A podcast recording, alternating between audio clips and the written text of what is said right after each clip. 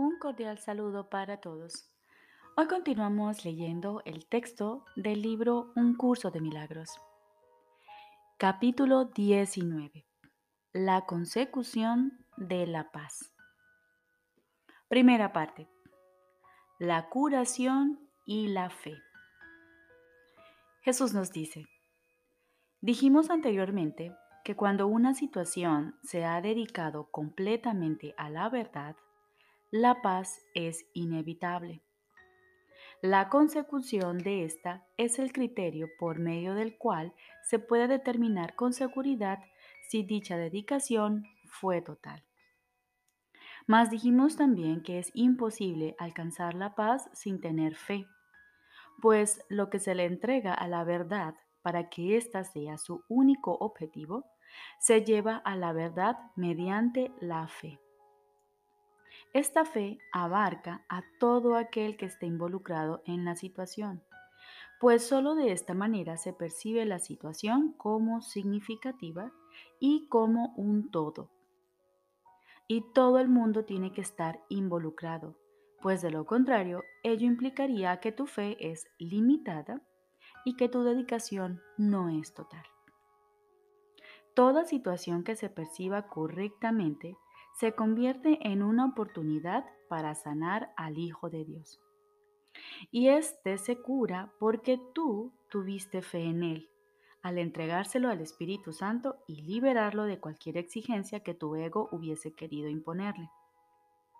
Ves, por consiguiente, que es libre, y el Espíritu Santo comparte esa visión contigo. Y puesto que la comparte, la ha dado y así Él cura a través de ti. Unirse a Él en un propósito unificado es lo que hace que ese propósito sea real, porque tú lo completas. Y esto es curación. El cuerpo se cura porque viniste sin Él y te uniste a la mente en la que reside toda curación. El cuerpo no puede curarse porque no puede causarse enfermedades a sí mismo. No tiene necesidad de que se le cure. El que goza de buena salud o esté enfermo depende enteramente de la forma en que la mente lo percibe y del propósito para el que quiera usarlo. Es obvio que un segmento de la mente puede verse a sí mismo separado del propósito universal cuando esto ocurre, el cuerpo se convierte en su arma, que usa contra ese propósito para demostrar el hecho, entre comillas, de que la separación ha tenido lugar. De este modo, el cuerpo se convierte en el instrumento de lo ilusorio, actuando en conformidad con ello, viendo lo que no está ahí, oyendo lo que la verdad nunca dijo y comportándose de forma demente al estar aprisionado por la demencia. No pases por alto nuestra afirmación anterior de que la falta de fe conduce directamente a las ilusiones. Pues percibir a un hermano como si fuese un cuerpo es falta de fe. Y el cuerpo no puede ser usado para alcanzar la unión. Si ves a tu hermano como un cuerpo, habrás dado lugar a una condición en la que unirse a él es imposible. Tu falta de fe en él te ha separado de él y ha impedido vuestra curación. De este modo, tu falta de fe se ha opuesto al propósito del Espíritu Santo y ha dado lugar a que se interpongan entre vosotros ilusiones centradas en el cuerpo. Y el cuerpo parecerá estar enfermo, pues lo habrás convertido en un enemigo de la curación y en lo opuesto a la verdad. No puede ser difícil darse cuenta de que la fe tiene que ser lo opuesto a la falta de fe. Mas la diferencia en cómo ambas operan no es tan obvia, aunque se deriva directamente de la diferencia fundamental que existe entre ellas. La falta de fe siempre limita y ataca. La fe desvanece toda limitación y brinda plenitud. La falta de fe destruye y separa. La fe siempre une y sana. La falta de fe interpone ilusiones entre el Hijo de Dios y su Creador. La fe elimina todos los obstáculos que parecen interponerse entre ellos. La falta de fe está totalmente dedicada a las ilusiones. La fe totalmente a la verdad. Una dedicación parcial es imposible. La verdad es la ausencia de ilusiones. Las ilusiones, la ausencia de la verdad. Ambas no pueden coexistir ni percibirse en el mismo lugar. Dedicarte a ambas es establecer un objetivo por siempre inalcanzable, pues parte de él se intenta alcanzar a través del cuerpo, al que se considera el medio por el que se procura encontrar la realidad mediante el ataque. La otra parte quiere sanar y por lo tanto apela a la mente y no al cuerpo. La transigencia que inevitablemente se hace es creer que el cuerpo y no la mente es el que tiene que ser curado. Pues este objetivo dividido ha otorgado la misma realidad a ambos, lo cual sería posible solo si la mente estuviese limitada al cuerpo y dividida en pequeñas partes que aparentan ser íntegras, pero que no están conectadas entre sí. Esto no le hará daño al cuerpo, pero mantendrá intacto en la mente el sistema de pensamiento ilusorio. La mente, pues, es la que tiene necesidad de curación y en ella es donde se encuentra. Pues Dios no concedió la curación como algo aparte de la enfermedad, ni estableció el remedio donde la enfermedad no puede estar. La enfermedad y el remedio se encuentran en el mismo lugar, y cuando se ven uno al lado del otro, reconoces que todo intento de mantener a la verdad y a la ilusión en la mente donde ambas necesariamente están, es estar dedicado a las ilusiones.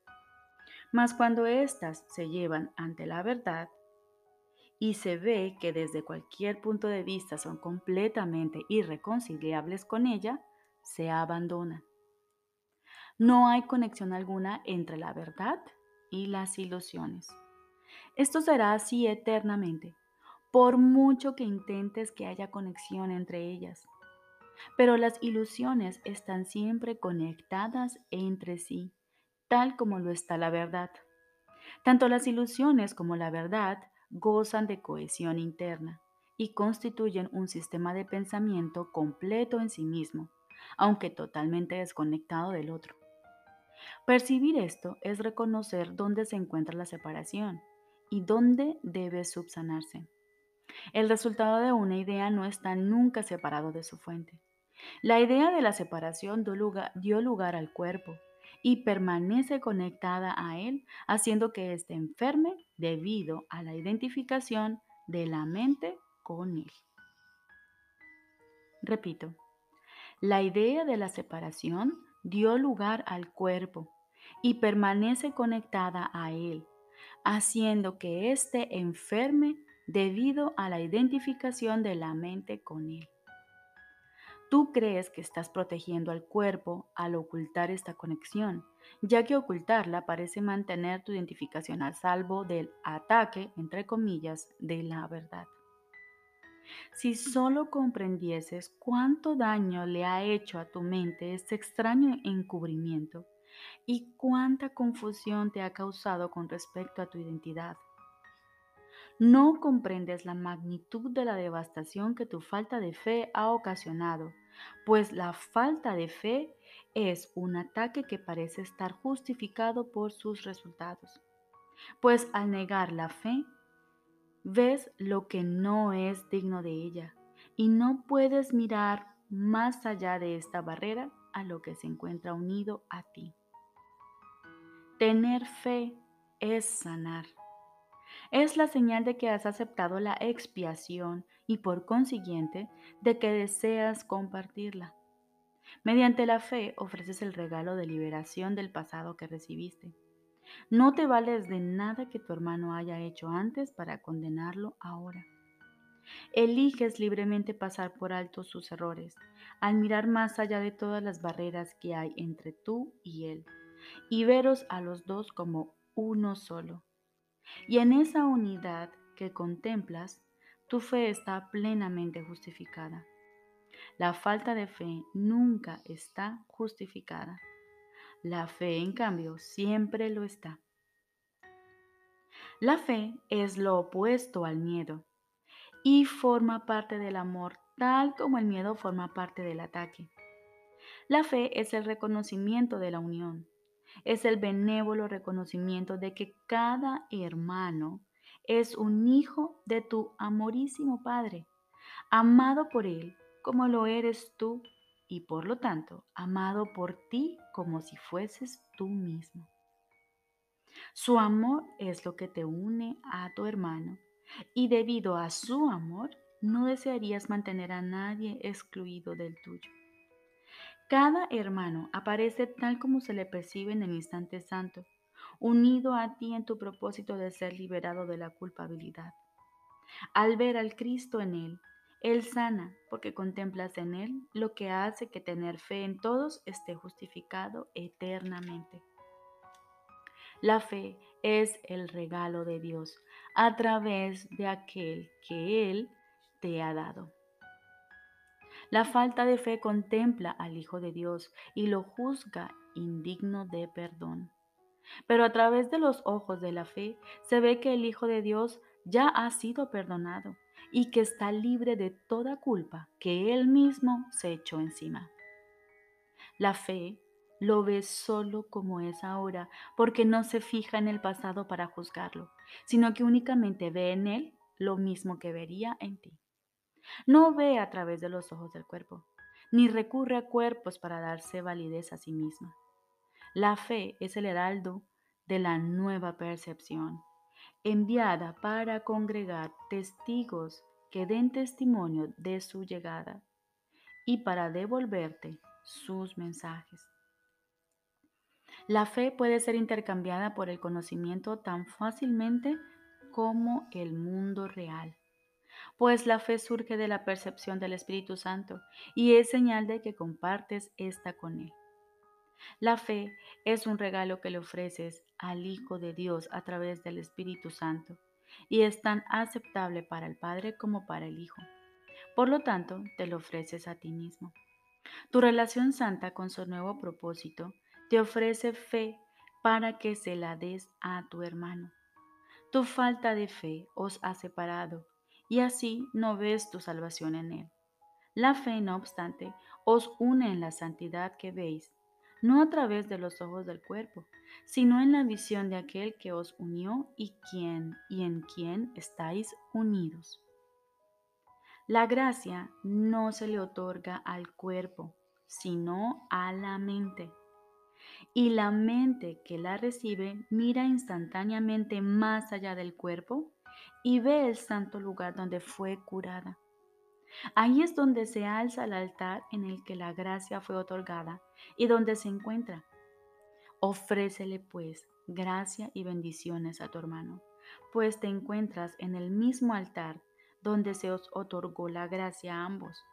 Dejad que la gracia os cure a la vez para que podáis curar mediante la fe. En el instante santo, tú y tu hermano os encontráis ante el altar de Dios que ha erigido a sí mismo y a vosotros dos. Dejad a un lado la falta de fe y venid a Él juntos. En Él veréis el milagro de vuestra relación tal como fue renovada por la fe y en él os daréis cuenta de que no hay nada que la fe no pueda perdonar. Ningún error puede obstruir su serena visión, la cual lleva el milagro de curación con la misma facilidad a todos ellos.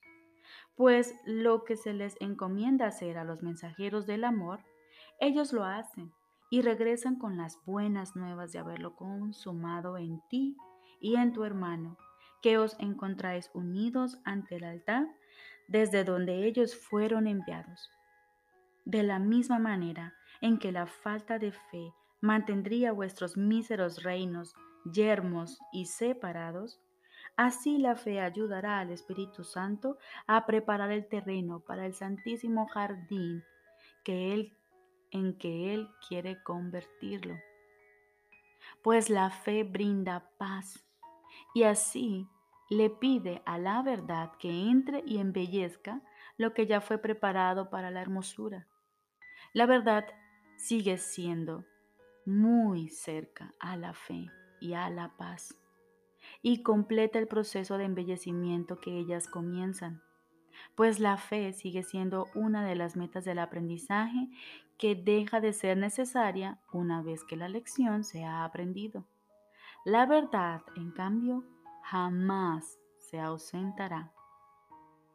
Dedícate, por lo tanto, a lo eterno y aprende a no ser un obstáculo para ello ni a convertirlo en un esclavo del tiempo, pues lo que crees hacerle a lo eterno, te lo haces a ti mismo. Aquel a quien Dios creó como su Hijo no es esclavo de nada, pues es Señor de todo, junto con su Creador. Puedes esclavizar a un cuerpo, pero las ideas son libres y no pueden ser aprisionadas o limitadas en modo alguno, excepto por la mente que las concibió, pues ésta permanece unida a su fuente, que se convierte en su carcelero o en su libertador, según el objetivo que acepte para sí misma.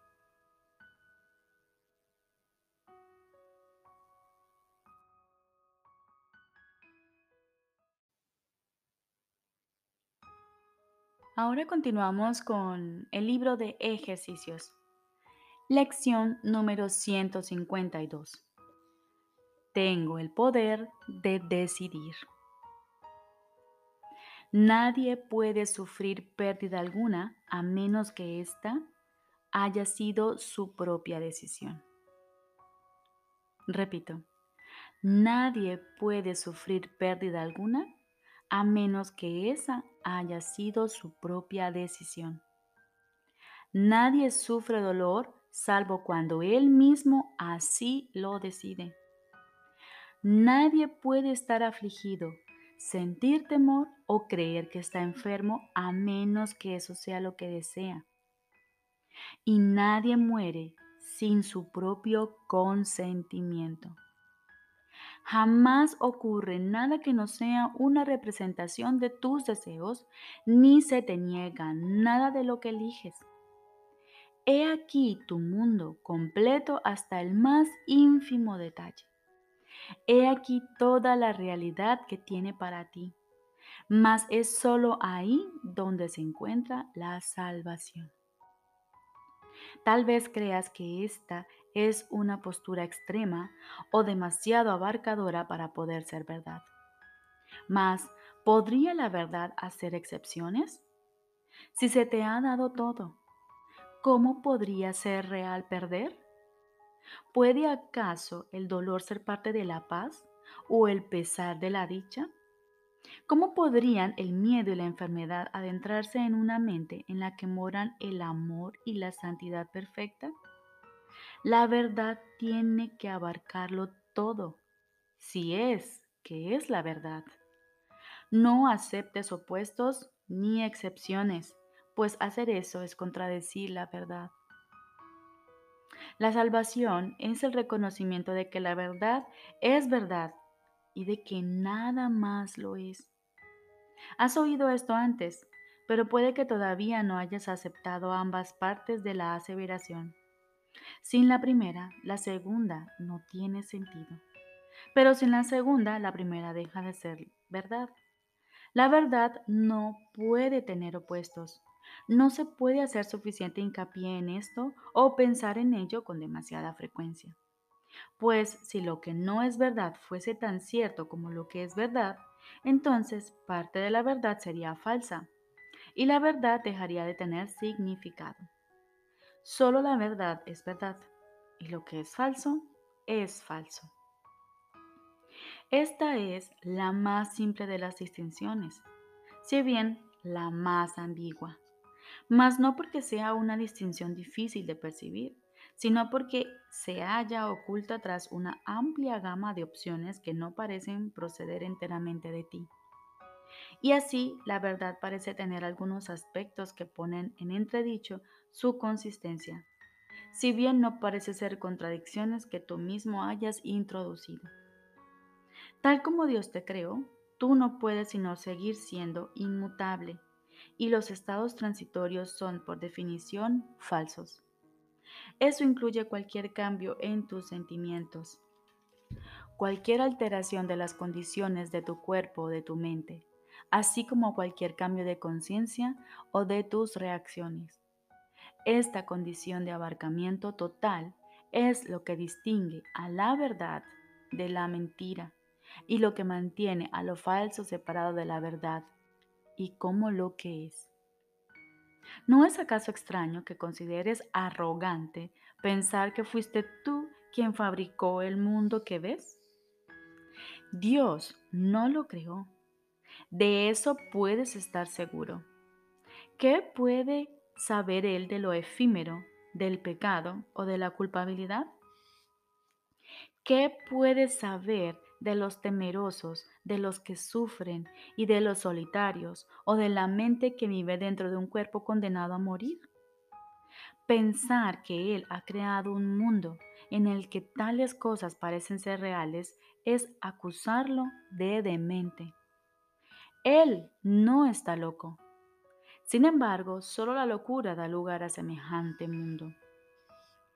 Pensar que Dios creó el caos, que contradice su propia voluntad, que inventó opuestos a la verdad y que le permite a la muerte triunfar sobre la vida, es arrogancia. La humildad se daría cuenta de inmediato que estas cosas no proceden de Él. ¿Y sería posible acaso ver lo que Dios no creó? Pensar que puedes es creer que puedes percibir lo que la voluntad de Dios no dispuso que existiera. ¿Y qué podría ser más arrogante que eso? Seamos hoy verdaderamente humildes y aceptemos lo que hemos hecho tal como es. Tenemos el poder de decidir. Decide únicamente aceptar el papel que te corresponde como co-creador del universo y todo eso que crees haber fabricado desaparecerá. Lo que entonces emergerá en tu conciencia será todo lo que siempre ha estado ahí, lo cual ha sido enteramente como es ahora. Y entonces pasará a ocupar el lugar de los autoengaños que inventaste a fin de usurpar el altar del Padre y del Hijo. Hoy vamos a practicar la verdadera humildad y abandonando la falsa pretensión con la que el ego intenta probar que la humildad es arrogancia. Solo el ego puede ser arrogante, pero la verdad es humilde, puesto que reconoce su propio poder, su inmutabilidad y su eterna plenitud, totalmente abarcadora, la cual es el regalo perfecto que Dios le hace a su Hijo amado. Dejaremos a un lado la arrogancia que afirma que somos pecadores, culpables, temerosos y que estamos avergonzados de lo que somos. Y en lugar de ello, elevaremos nuestros corazones con verdadera humildad hasta aquel que nos creó inmaculados y semejantes a Él en poder y en amor. Tenemos el poder de decidir y aceptamos de Él aquello que somos y reconocemos humildemente al Hijo de Dios. Reconocer al Hijo de Dios implica asimismo que hemos dejado a un lado todos los conceptos acerca de nosotros mismos y que hemos reconocido su falsedad. También hemos percibido su arrogancia y con humildad aceptamos jubilosamente como nuestros el esplendor del Hijo de Dios, su mansedumbre, su perfecta pureza, el amor de su Padre, así como su derecho al cielo y a liberarse del infierno. Ahora nos unimos en gozoso reconocimiento de que las mentiras son falsas y de que solo la verdad es verdad. Al levantarnos pensaremos únicamente en la verdad y pasaremos cinco minutos practicando sus caminos, alentando a nuestras temerosas mentes con lo siguiente. Tengo el poder de decidir. Hoy me aceptaré a mí mismo tal como la voluntad de mi Padre dispuso que yo fuese. Repito, tengo el poder de decidir. Hoy me aceptaré a mí mismo tal como la voluntad de mi Padre dispuso que yo fuese. Luego aguardaremos en silencio, abandonando todo autoengaño, según le pedimos humildemente a nuestro ser que se revele ante nosotros. Y aquel que nunca nos abandonó volverá de nuevo a nuestra conciencia, agradecido de poder devolverle a Dios su morada, tal como siempre debió ser. Espéralo pacientemente hoy e invítalo cada hora con las palabras con, que, con las que diste comienzo al día.